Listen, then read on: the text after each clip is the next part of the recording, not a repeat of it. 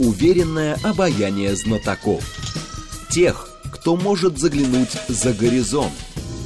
Они знают точные цифры и могут просчитать завтрашний день. Умные парни вновь и вновь выходят в прямой эфир, чтобы многое нам объяснить. Программа предназначена для лиц старше 16 лет.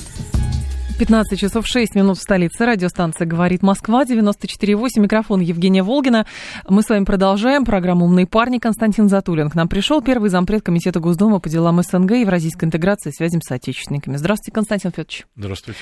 Наши координаты 7373948, телефон, смски плюс 7 925 888 948, телеграмм для сообщений «Говорит МСК-бот». Смотреть можно в YouTube-канале «Говорит Москва». Стрим там начался. А с заявлением выступил министр иностранных дел Турции Мевлют Чувушаглу Шагло. Он сказал, что возобновить переговоры между Россией и Украиной стало сложнее, хотя стороны проделали большой путь в начале конфликта, но сейчас э, все усложнилось. А мне кажется, сравнивать вообще период того, что было в начале конфликта и сейчас, просто невозможно, тем более отталкиваться от того, что стороны когда-то были близки, а теперь точно не близки. Но перспективы переговоров ну, есть? Просто э, министр иностранных дел Турции напоминает о самом себе и о Турции. О роли Турции согласна, о да. О том, что э, переговоры в последний раз происходили именно в Турции. И, кстати, результат их, по мнению, по крайней мере, большинства наших экспертов, был крайне неоднозначен для нас. В том смысле, что было, напомню, заявлено о выводе наших войск с киевского направления в знак доброй воли. Так это было на самом деле или вынуждено, это другой вопрос, но, во всяком случае, это было очень негативно воспринято теми людьми, которые настроены на победу и не хотят, чтобы в незавершенных переговорах э, были какие-то договорные отдельные эпизоды, которые расхолаживают и отдаляют э, время этой победы. И мне кажется, что выводы определенные из этого были сделаны. По крайней мере, о переговорах э, в том прежнем формате с тех пор ничего не слышно. Переговоры в самом деле маловероятны. Министр иностранных дел Турции ответил министр иностранных дел России, когда вот буквально вчера на своей пресс-конференции говорил о том, что слово «переговоры» на самом деле он не считает ключевым на ближайшее время, прежде всего потому, что те, кто настаивает на этих переговорах, на самом деле этих переговоров не хотят. Мы имеем в виду под переговорами признание определенных реалий, прежде всего в качестве отправной точки для этих переговоров. Угу. Что касается Украины и Запада, то они везде и всюду провозглашают лозунги. Надо вернуть Украине все, что ей когда-либо принадлежало, включая Крым. И это вот основа для каких-то переговоров. И Россия должна проиграть обязательно. Россия да. должна проиграть, это как условие вообще любых переговоров, как основание для любых переговоров. Мы не хотим проигрывать, это, по-моему, понятно, объяснимо. И, естественно, не хотим таких переговоров, в условиях которых является проигрыш. Угу. И не будем их вести. Вот то, что можно сказать в ответ на заявление министра, но, может быть, добавить при этом, что, конечно, Турция извлекает выгоду из любого посредничества. Она как бы слуга двух господ одновременно. То есть она сохраняет особые каналы сотрудничества с Россией и на этом получает свою выгоду, прямую материальную и всякую иную, политическую в том числе, а с другой стороны набивает себе цену в своем западном альянсе тем, что остается членом этого альянса, решает быть там Швецией с Финляндией членами НАТО угу. или не быть и так далее. То есть повышает свои ставки. То есть, ну, как бы растет на дрожжах. Э, чем это закончится, э, я сейчас предсказывать не берусь. В этом году в Турции президентские выборы, и все то, что происходит в Турции, надо рассматривать через призму этой подготовки. Э, ну, во всяком случае, в истории Турции был момент в начале 90-х годов, после распада Советского Союза, когда под впечатлением от этого распада Турция сразу заявила свои права на мусульманские территории в России, по крайней мере, культурно-исторические права. Э, попыталась реализовать тогда с места в карьер вот у великого Турана, но тогда она явно э, надорвалась. То есть заявку она сделала, а подкрепления ее в полном объеме не было. Сейчас она делает новую такую попытку, делает уже не первый год, и активно развивает идею интеграции вокруг Анкары, в том числе и постсоветского пространства. Казахстана, Киргизии, Азербайджана, э, тюркских стран. Это абсолютно не скрывается. Ради этого созданы специальные структуры, объединения, в том числе на парламентском уровне.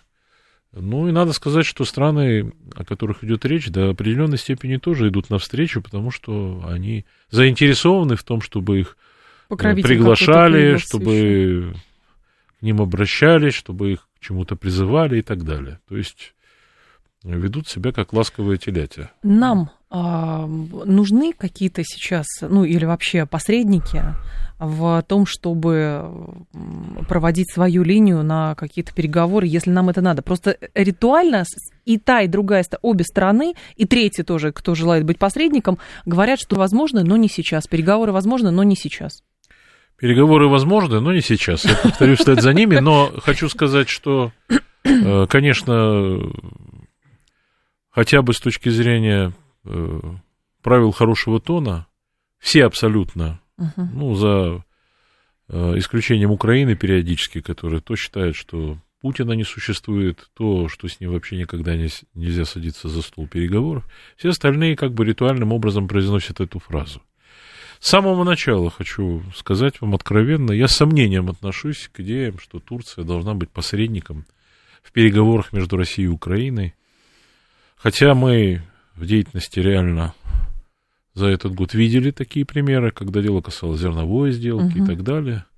Но это больше э, связано с, с фактом географии, с тем фактом, что любые договоренности о коммуникациях, идущих по морю, они неизбежно затрагивают Турцию. Турция, Босфор Турция выход да, из Черного моря в мировой океан через Босфор и Дарданеллы. Но я хотел бы обратить внимание на то, что для нас Турция как посредник очень проблемна. У нее у Турции свои интересы, далеко не всегда с нами совпадающие. И на Кавказе, и в Средней Азии, и на Украине, кстати говоря, тоже. Иногда складывается ощущение, что мы почему-то, то ли от безысходности, то ли от какого-то хитрого плана, решили яйца складывать в одну кор- турецкую корзину. Ну, это по, как я понимаю, по необходимости мы делаем, потому что нет других корзин, может быть. Но мне кажется, что здесь, э, ну, надо бы подразобраться. У нас э, в пропорции увеличилось э, число людей, которые так или иначе завязаны на отношения с Турцией, которые лоббируют Турцию, в том числе и во властных коридорах. Угу. И мне кажется, что на это надо обратить внимание. А, любопытная история с поставками оружия. То есть в Европе становится это довольно серьезным политическим а, конфликтом между странами. Хотя по факту говорят, что фактически западные страны снимают эмбарго на поставки любого оружия на Украину. Но при этом любопытно себя ведет та же самая Грузия. Даже Лавров это отмечает. Хотя, казалось бы, у нас тоже с Грузией непростые отношения много-много лет. Про что этот сюжет? С Грузией? Да. Ну, это, как мне кажется... В контексте их евроориентированности. Следствие э, некоторых выводов, к которым пришла грузинская власть и грузинская элита политическая, экономическая, э, после э, многих лет э, прямых, иногда mm-hmm. военных конфронтаций с Российской Федерацией. Что ни к чему хорошему реальности, в том числе и грузинскую экономику, это не приводит. И сегодня э, Грузия занимает, э, как вот вы уже это процитировали, подчеркнул наш министр иностранных дел, такую достаточно э, компромиссную и вменяемую э, позицию, когда дело касается попыток э, подтолкнуть Грузию к активным действиям, направленным против России. Они уже mm-hmm. хлебнули в 2008 году этих советов к чему это привело Грузию, известно. Это привело к тому, что э, Абхазия и Южная Осетия, по крайней мере, на российской карте уже окончательно прописаны как независимые государства. Мы признали их по итогам э, вот этой пятидневной войны в 2008 году. И мне кажется, что Грузия с точки зрения ее интересов ведет себя в этом отношении разумно. Это не значит, что в Грузии как бы лояльна нам. Да, она за нас в этой истории, но в Грузии наслаивается на внешние проблемы внутриполитические. Ярым сторонником борьбы с Россией до победного конца является сидящий в настоящий момент в Зиндане Михаил Саакашвили – а, соответственно, Польша, Украина и прочие друзья Саакашвили не устают напоминать о том, что Саакашвили должен быть освобожден. Конечно, это не может не нервировать политических оппонентов, которые сегодня а, представляют власть Грузии. И они понимают, что слишком большое сближение с борцами против России может реально изменить вектор внутри самой Грузии. И как бы Э, позволить э, вновь вернуться Михаилу Саакашвили или его соратникам. Они этого не хотят. Э, их рубашка, им кажется, ближе к телу. Вот они себя так и ведут. И трудно их за это осуждать, как мне кажется. Но мы какой-то максимум для себя из этого можем выжать? Конечно, пределы нашего сотрудничества Грузии занят, заданы тем фактом, что официальной политикой Грузии является идея возвращения Абхазии и Южной Осетии если не военным путем, как во времена Саакашвили, то любым другим путем. Э, для нас, конечно, положительно э, то, что военная риторика сменилась на какие-то другие формы. Но мы должны понимать, что, безусловно, э, мы не сможем никогда отменить принятое решение о признании Абхазии и Южной Осетии. Это было бы предательством не только по отношению к Абхазии и Южной Осетии, но по отношению к нашим собственным интересам. Ну, так просто дела не делаются, да. Так дела не делаются. И вот это и есть на самом деле предел. Конечно, э, трудно надеяться на то, что Грузия поведет себя так, как Франция при Деголе, которая, в конце концов, угу. приняла историческое решение отказаться от войны в Алжире и предоставить ему свободу. Мне кажется, что э, Грузия сняла бы себя с того креста, на котором она себя сама распяла в связи с желанием вернуть Абхазию и Южную Осетию, если бы пришла спокойно к выводу о том, что это недостижимая цель. И э, больше бы внимания уделяла внутреннему развитию, и открылся бы гораздо более широкий спектр возможностей для сотрудничества с Россией. Ну и сегодня Грузия извлекает выводу и соседство, выгоду из соседства с Россией. Ну, достаточно сказать, что вот э, две волны этой новой русской эмиграции, релакантов, они принесли Грузии, во-первых, э, активный... Денег. Активный, активную часть населения нашего, которая сбежала от военной мобилизации, от войны, а во-вторых, сбежала не с пустыми руками. И на этом экономика и Грузии, и Армении сразу получила допинг от 10 до 14 процентов. Ситуативно или стратегически? Ну, во всяком случае, ситуативный точно, а может быть и более важный э, в перспективе. Угу. Конечно, э, я не могу радоваться по тому поводу, что граждане Российской Федерации, используя открытость наших границ, в момент, когда их э, зовут на службу или зовут выполнить свой долг, некоторые из них предпочитают удариться в бега, все равно в Грузию, в Армению или там в Казахстан. Дать должное, что э, как бы сам факт того, он э, порождает не только проблемы для нас, но и определенные, конечно, э, на возможности э, при каком-то успокоении страстей все это может быть использовано к выгоде, в том числе для расширения нашего какого-то реально влияния в этих странах.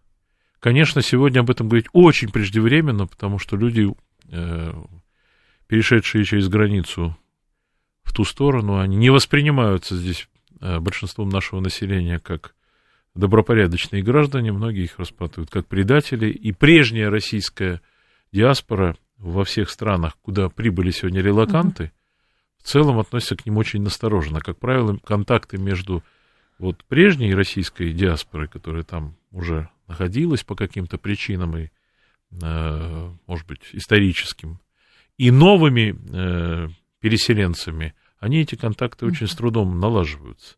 Но ситуация в определенном смысле успокаивается. И успокаивалась бы, если бы не запрос со стороны стран НАТО, Соединенных Штатов, их спецслужб на то, чтобы использовать фактор этой новой русской эмиграции в своих интересах, рассматривать их как агентов своего влияния, как пропагандистов, борцов против режима Путина и так далее, и так далее. Они делают такие попытки.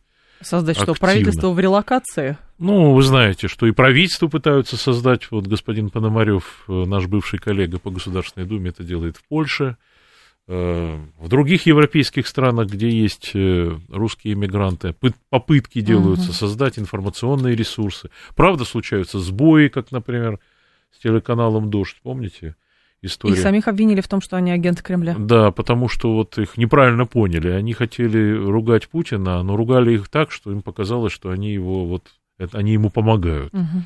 Вообще же я должен сказать, что э, тот факт, что часть наших переселенцев, или как их теперь модно называть, релакантов, включилась в антироссийскую кампанию, он э, для власти в России только выгоден. Почему? Он выгоден тем, что мы имеем возможность показать, что люди, которые э, таким образом себя ведут, они э, не могут быть поводырями в национальных вопросах, что они на самом деле действительно пошли по пути предательства своих идеалов и своей родины, и представить себе, что у нас в России кто-то будет на самом деле популяризировать Невзорова или еще кого-то, кто Все иноагенты. Ап- да, аплодирует э, любым нашим неудачам, кличет нам э, беды на голову, поражения и так далее. Но это заведомо предательская позиция, и власть, конечно, даже если она делает ошибки, она имеет прекрасную возможность сказать, ну, а кто наш оппонент? Посмотрите, как они себя ведут и чего они только хотят. Для сказать, всех нас. Только сказать или еще и наказать? Сколько сейчас предложений а, из Государственной Думы мы слышим? Недвижимость да, есть разные активы, предложения. там... Целый ряд моих коллег э, вот, э, предлагает разные варианты поведения. Ну, я считаю, что все зависит, конечно, от тяжести содеянного. И э, то, что меня э, в данном случае очень настораживает, мы, конечно, не должны придавать, придавать этому характер какой-то большой компании, компанейщины. Как правило, любая компания по борьбе с врагами народа приводит э, к извращениям, которые извращают сами цели этой компании. Что касается конфискации имущества тех, кто виноват, или, допустим, блокировки счетов, чтобы они их не использовали, недвижимости или еще каких-то Э, акций, которые они могут использовать там за рубежом для того, чтобы продолжать свою антироссийскую деятельность. Да, это, на мой взгляд, вполне возможное изменение. Что касается того, чтобы э, отменить заграничные паспорта целому ряду людей, правда, это будет демонстративный акт, потому что, скорее всего, страны, в которых они пребывают, недружественные страны, они не отреагируют на отмену наших паспортов. Они найдут возможность защитить тех, кого они считают сегодня своими союзниками. Угу.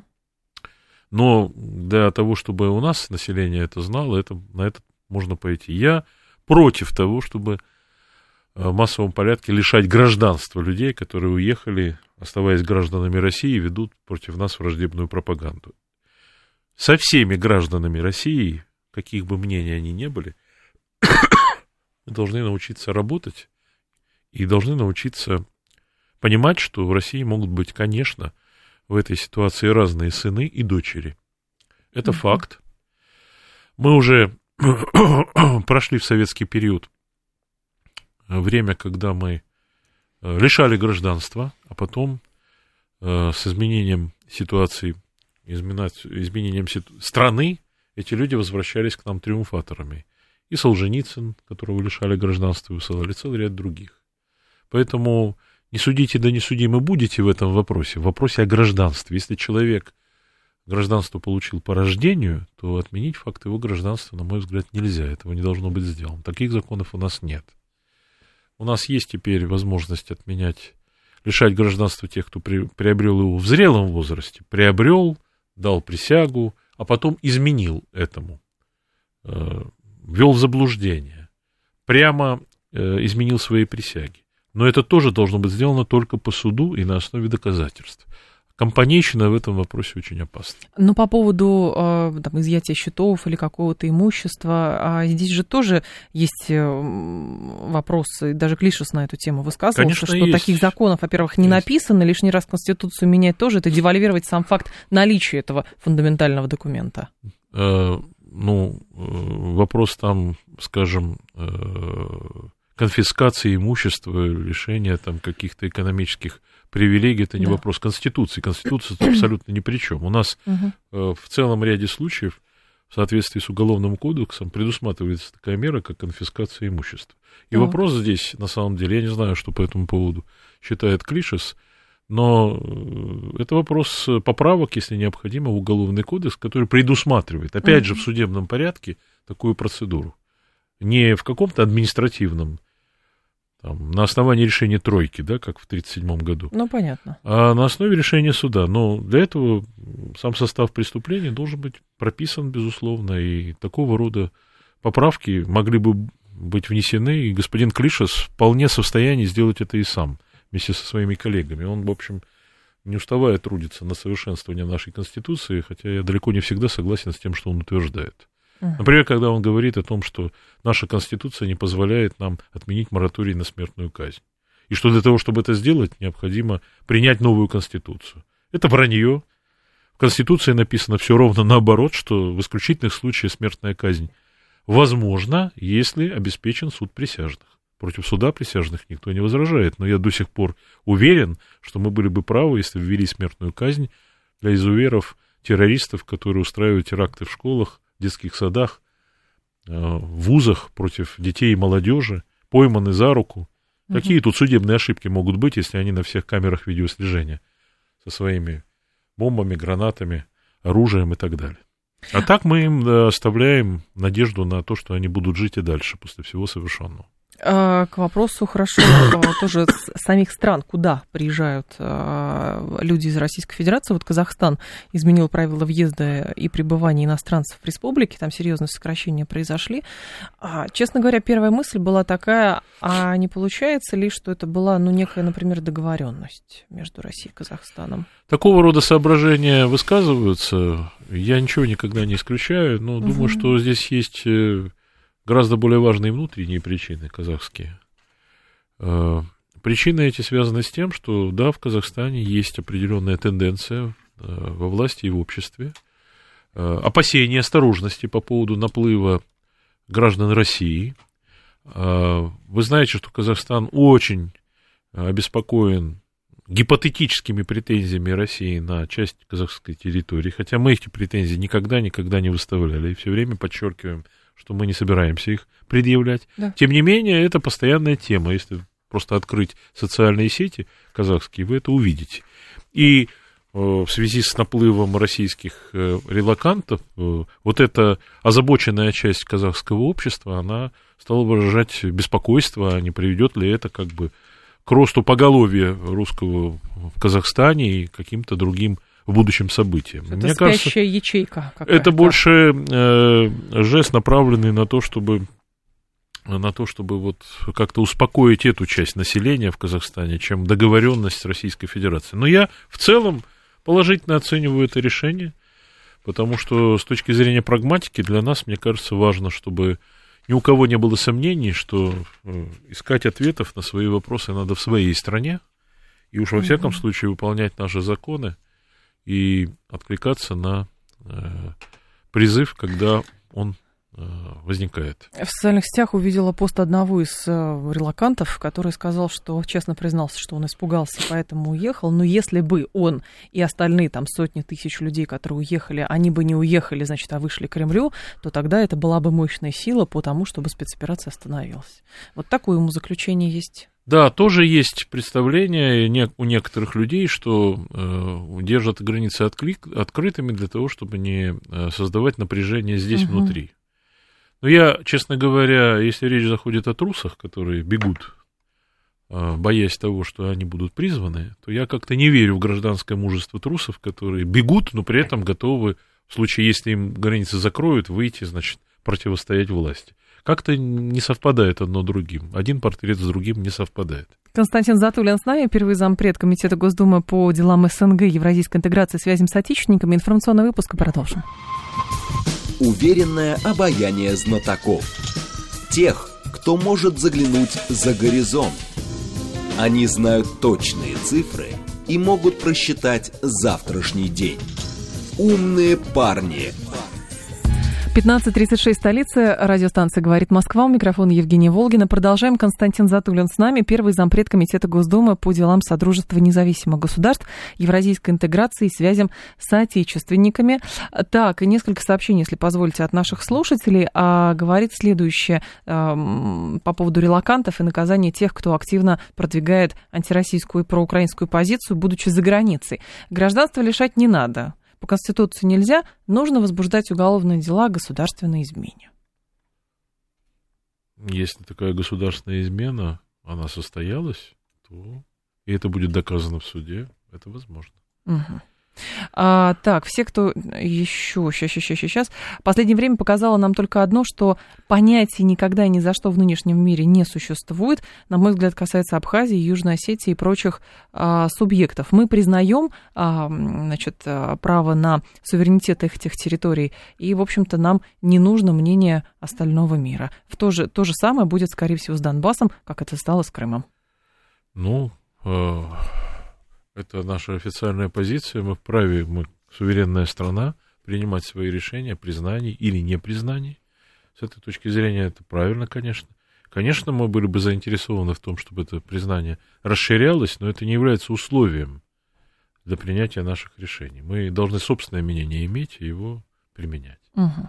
А, с учетом того, что вот сегодня выступил еще президент глава Мюнхенской, а, конферен... Э, Мюнхенской правильно, конференции говорит, что Россию там никто не ждет, Россия попрала международное право, возникает такой вопрос, что фактически Российская Федерация отрезана от европейской дипломатии, представителям нельзя в Мюнхен ехать, нельзя, значит, в комитете по ОБСЕ участвовать в конференции, но возникает вопрос, а в Москве что в таком случае делать-то?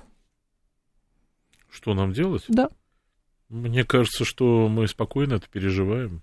Вот я могу на личном примере сказать, что я за все время своей депутатской деятельности, я в пятый срок депутат Государственной Думы, угу. никогда не рвался в наши постоянные делегации, которые вот в течение долгого времени пытались вести работу в составе ОБСЕ, Совета Европы, Парламентской Ассамблеи Совета Европы и так далее.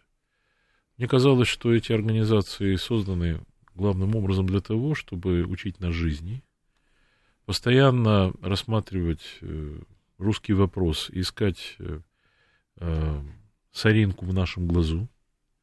В то же самое время они не реагируют ни на какие наши беспокойства, не только наши, но и те международные проблемы, в отношении которых мы считаем себя экспертами, имеющими право на собственное мнение.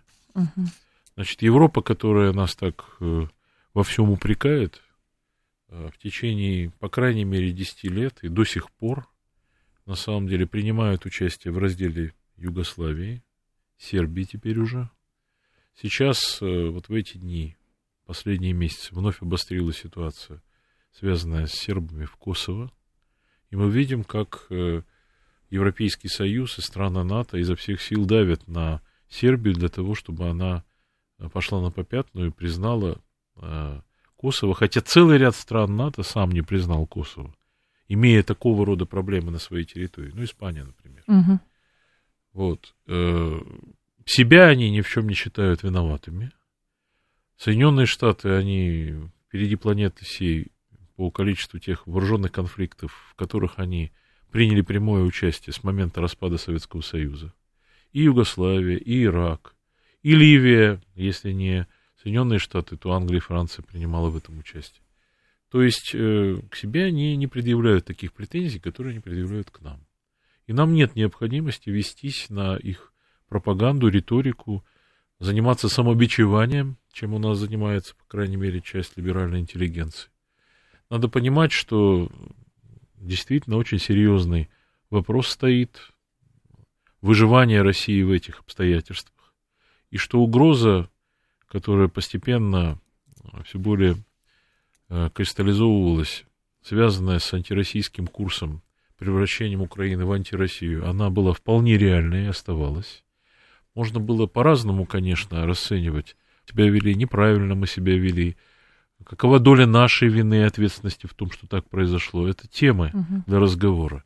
Но то, что к моменту, когда была начата эта операция, все зашло уже в тупик, это, собственно, очевидно. Президент уже не первый раз, как и министр иностранных дел, да, люди, интересующиеся происходящим, отмечают, что э, западные политики не выдержали, у них возникла конкуренция, кто самый большой друг Украины, и даже те, кто уже вышел в тираж, вроде Ангелы Франсуа Олланда, теперь рассказывают, что они с самого начала лукавили, и Минские соглашения были нужны исключительно ради того, чтобы Украина получила передышку и восстановила э, свою способность сопротивляться, свои вооруженные силы. Вовсе не за тем, что там было написано в самих Минских соглашениях. Я думаю, они наговаривают, потому что, не исключая, им казалось, что можно решить этот... В данном случае тот факт, что Соединенные Штаты с самого начала оказались выведены за скобки этих соглашений, обеспечили себе свободу рук в украинском вопросе, и фактически э, диктовали поведение, в том числе и участников нормандского формата, своих союзников по НАТО, Франции и Германии, когда дело касалось этого самого Минского вопроса. Угу. Я не верю в то, что Ангела Меркель с самого начала э, дурака валяла там на минских переговорах. Это теперь она задним числом рассказывает для того, чтобы выглядеть ну, конкурентоспособной с теми политиками у, э, на Западе, которые сегодня кричат о том, что надо воевать с Россией до победного конца. И это тоже к вопросу девальвации международного права как такового. Договоренности больше не действуют. И девальвации политиков как таковых. Политиков, да, да. Потому да. что они идут на попятную, они в данном случае под влиянием конъюнктуры готовы сами себя э, сечь, как унтер-офицерская вдова. Я уже приводил пример. У нас есть собственный пример. Это вот мемуары бывших первых секретарей союзных республик, которые, став президентами в новых независимых государствах, в новой конъюнктурной обстановке стали рассказывать, что они всю жизнь мечтали развалить Советский Союз и добыть независимость там Грузии, Азербайджану угу. и так далее. Это вранье, они делали карьеру.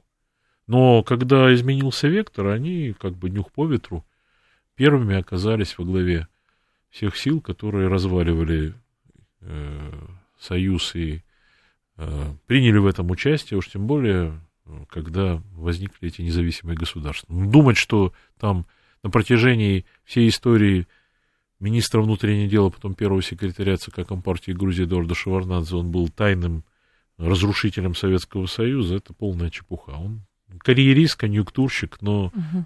не агент, а разрушитель Советского Союза. Какова сейчас конъюнктура вокруг э, армяно-азербайджанского конфликта и блокирования дороги в Нагорный Карабах? Потому что с любопытным заявлением выступил президент Армении Хачатурян. Он фактически обвиняет Россию и УДКБ в бездействии, говорит, что после агрессии Азербайджана, он говорит, против Армении, вы должны были оказать Еревану военную помощь, ожидали политических заявлений, но ничего не было. Я хотел бы сказать следующее. Ну, во-первых, э, хочу обратить внимание, обязан это сделать, министр иностранных дел Сергей Лавров сделал очередное заявление о том, что, по его мнению, в ближайшее время проблема будет снята с блокировкой Лачинского коридора. Такое заявление было сделано вчера, нельзя о нем не сказать. С другой стороны, я хотел бы сказать, что мы должны были бы быть в свое время оперативнее и решительнее в том, что касается событий в этом Э, в этой зоне. И мы просто подставились из лучших побуждений, рассчитывая на то, что наше это э, желание пролить масло на волны, оно будет оценено обеими сторонами, но они играют свою игру. И Азербайджан, и Армения при нынешнем правительстве. И совсем не обязательно собираются учитывать как бы сделать так, чтобы нам было комфортнее. Угу. Азербайджан, совершенно не стесняясь, предпринимает свои агрессивные акции. В сентябре это было на армяно-азербайджанской границе. В декабре вот это фальшивые экологи, которые, значит, э, заблокировали Лачинский коридор. Армения, в свою очередь, которая, которой правят бал на сегодняшний день во власти э, люди, которые, будучи в оппозиции, кричали о том, что Россию надо сменить на Соединенные Штаты, на Запад, надо изгнать нашу военную базу, надо вообще уйти от зависимости от России. Эти люди воспользовались этой ситуацией, потому что переложить все проблемы, которые они сами создали, на Россию. Они их создали, потому что они проиграли войну. Это не мы проиграли войну в 2020 году в Карабахе. Это проиграл, проиграла власть Армении, которая сначала очень сильно хорохорилась и даже провоцировала, а потом оказалась не в состоянии организовать сопротивление. И поэтому у нас есть, как мне кажется, основания тоже самим проанализировать свое поведение. Мы должны были, несмотря на все эти обстоятельства, сделать все для того, чтобы войны 2020 года не было. Мы этого всего не сделали. Мы спохватились по ходу самих военных действий и сделали жест, который дорогого стоит, ввели своих миротворцев, добились прекращения огня. Но мы не можем э, тянуть этот воз в одиночку. Если правительство Армении само не шибко заинтересовано в том, чтобы э, Нагорный Карабах получил, обрел какой-то статус, то mm-hmm. за правительство Армении выступать с этими идеями нам сложно. Но у нас же изначально такая позиция неприсоединения никому. Мы же даже, вот, вот позиция Армении, мы демонстрируем то, что мы не с той, ни с другой страной.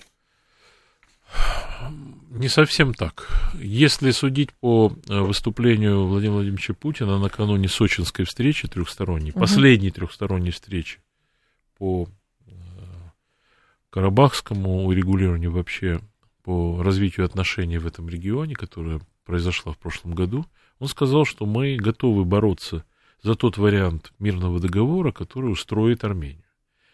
Если Армения считает, что Нагорный Карабах теперь это не проблема во взаимоотношениях с Азербайджаном, ну, это значит, мы вынуждены будем придерживаться этой позиции. Угу. Если э, Армения считает, что надо бороться за статус Нагорного Карабаха, мы будем делать мы будем содействовать Армении в этом вопросе.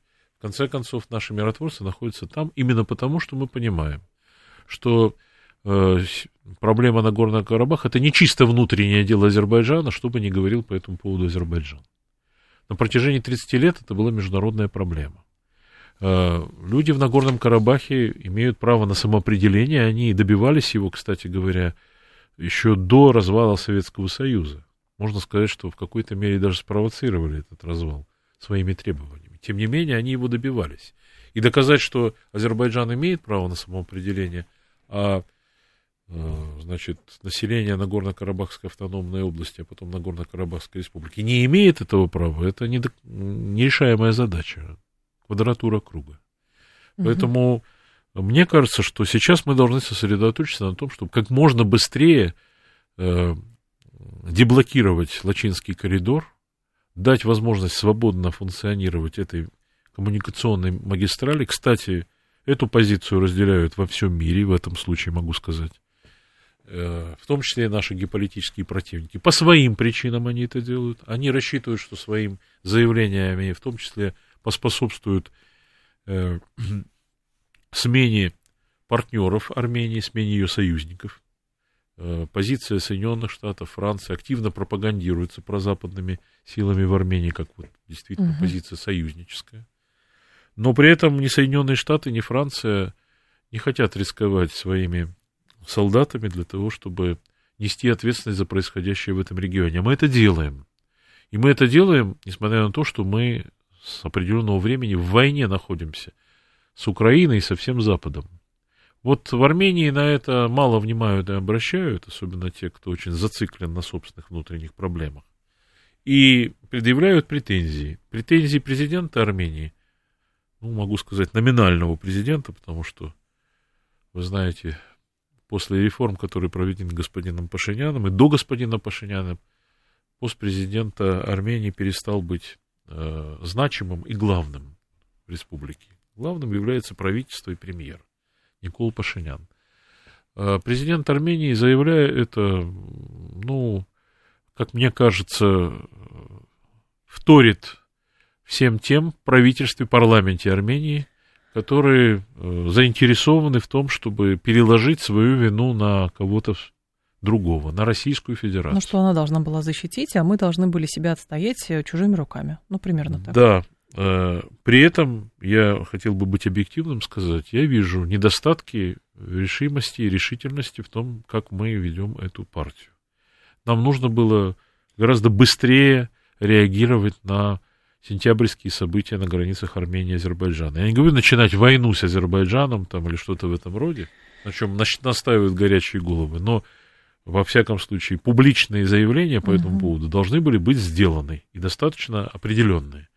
К сожалению, с этим промедлили. При том, что, опять же, как активно высказывался Иран, кстати, в отношении э, армяно-азербайджанского конфликта, а у нас, получается, это, вы знаете, немножечко возвращает нас к нашей первой теме, вопрос э, того, насколько тесно мы сотрудничаем с Турцией. Может быть, здесь тоже нужно искать какие-то ответы на то, почему ну, конечно, у нас есть эти... определенное промедление. Конечно, это тоже на чаше весов наши взаимоотношения с Турцией, когда дело касается Карабахского конфликта, отношений с Арменией и Азербайджаном, это тоже должно учитываться. Угу. Тем не менее, я прекрасно понимаю, что в условиях такой конфронтации с Западом, фактической войны с Украиной, э, мы не заинтересованы в, как, в открытии каких-то вторых и третьих фронтов. Мы обороняем наши позиции, наши сферы влияния э, по периметру наших границ, но мы должны делать это активно и не позволять никого, никому себя пользовать. Нас в случае с э, Нагорным Карабахом активно пользуют, причем обе стороны, и Азербайджан, и Армения. Вот это, мне кажется, должно быть, как Гордиев узел, раз, э, разрублено в этом году. От слушателей вопрос, можно ли принудительно прекратить существование СНГ как ненужной структуры, не дожидаясь, пока развалится естественным путем? А зачем это делать? Вот я не очень понимаю. Я слышу это с момента, как я был избран в Государственную Думу в 93 году. Давайте ликвидируем СНГ, давайте ликвидируем СНГ. Э, на самом деле есть э, потребности, которые продолжают существовать, несмотря на политику даже правительств государств. Есть э, десятки, сотни соглашений за это время, многосторонних, подписанных э, между государственными членами СНГ. Само по себе ликвидация СНГ как таковой – это похоронный звон, по идее, что существовало когда-то общее пространство. Именно так это и будет воспринято. У вас претензии к СНГ за то, что оно неэффективно, а у тех, кто против СНГ, претензии в том, что оно вообще существует – и напоминает о том, что прежде существовало общее пространство, Советский Союз, Российская империя и так далее. То есть это будет такой символ развала СНГ, наверное, ликвидация этой структуры будет неким символом вот добивания развала Советского конечно, Союза. Конечно. Ну зачем же нам э, идти навстречу этим настроениям? На мой взгляд, совершенно незачем. Я не, при этом не, не, не собираюсь идеализировать СНГ, придавать ему большее, чем оно есть, значение и так далее. Но быть инициаторами Э, развала СНГ это ровно то же самое, ну, хоть в меньших масштабах угу. и не с таким эффектом, как быть инициаторами распада Советского Союза. На том основании, что он неэффективен, и надо подумать о России. Это вот фраза из Бориса Николаевича Ельцина, которой он потом прикрывался. Почему вы развалили Советский Союз, подписали Беловежский соглашение? Надо же было подумать о России. Вот подумал о России. И что дальше? От слушателя тоже вопрос. Не получается ли, что Армения сейчас своими заявлениями просто а, провоцирует а, к подтверждению того, что УДКБ ничего не может? Но нет такого, что УДКБ ничего не может. УДКБ же смогло помочь Казахстану? Смогло. УДКБ, видите ли... Смогла, да, э, она. Видите ли, что я хочу сказать? Э, в любом военно-оборонительном союзе, достаточно многостороннем, э, возможны внутренние проблемы. Конечно, любой союз пытается их свести к минимуму, консолидироваться. Угу. Тем не менее, Грузия фактически, э, то есть Греция воевала фактически с Турцией. Обе страны НАТО в 70-е годы это привело к разделу э, Кипра. Кипра. Масса примеров. Англия в споре находится с э, Испанией по поводу Гибралтара и так далее, и так далее. То есть можно, конечно, пойти на, на поводу у радикалов и говорить, ну, раз это так, значит, нет никакого НАТО, нет, но оно есть. То же самое касается УДКБ. Да, это непростая история в УДКБ, которая э, связана с Нагорно-Карабахским конфликтом, вообще взаимоотношениями Азербайджана и Армении. Да, подтверждаю, в УДКБ много друзей Азербайджана. И это в первую очередь не Россия, это в первую очередь Казахстан, Белоруссия и так далее. Они ближе к Азербайджану, чем к Армении. Но из этого надо делать вывод, в том числе и армянской дипломатии, вести себя гибко и достаточно для того, чтобы переломить в свою сторону ситуацию. Это удавалось при прежних руководителях Армении. Теперь это не удается. Так задайте вопрос. в чем, в ком причина. Константин Затулин был с нами, первый зампред Комитета Госдумы по делам СНГ и Евразийской интеграции связям с отечественниками. Спасибо, Константин Федорович, ждем вас снова. Спасибо. Спасибо.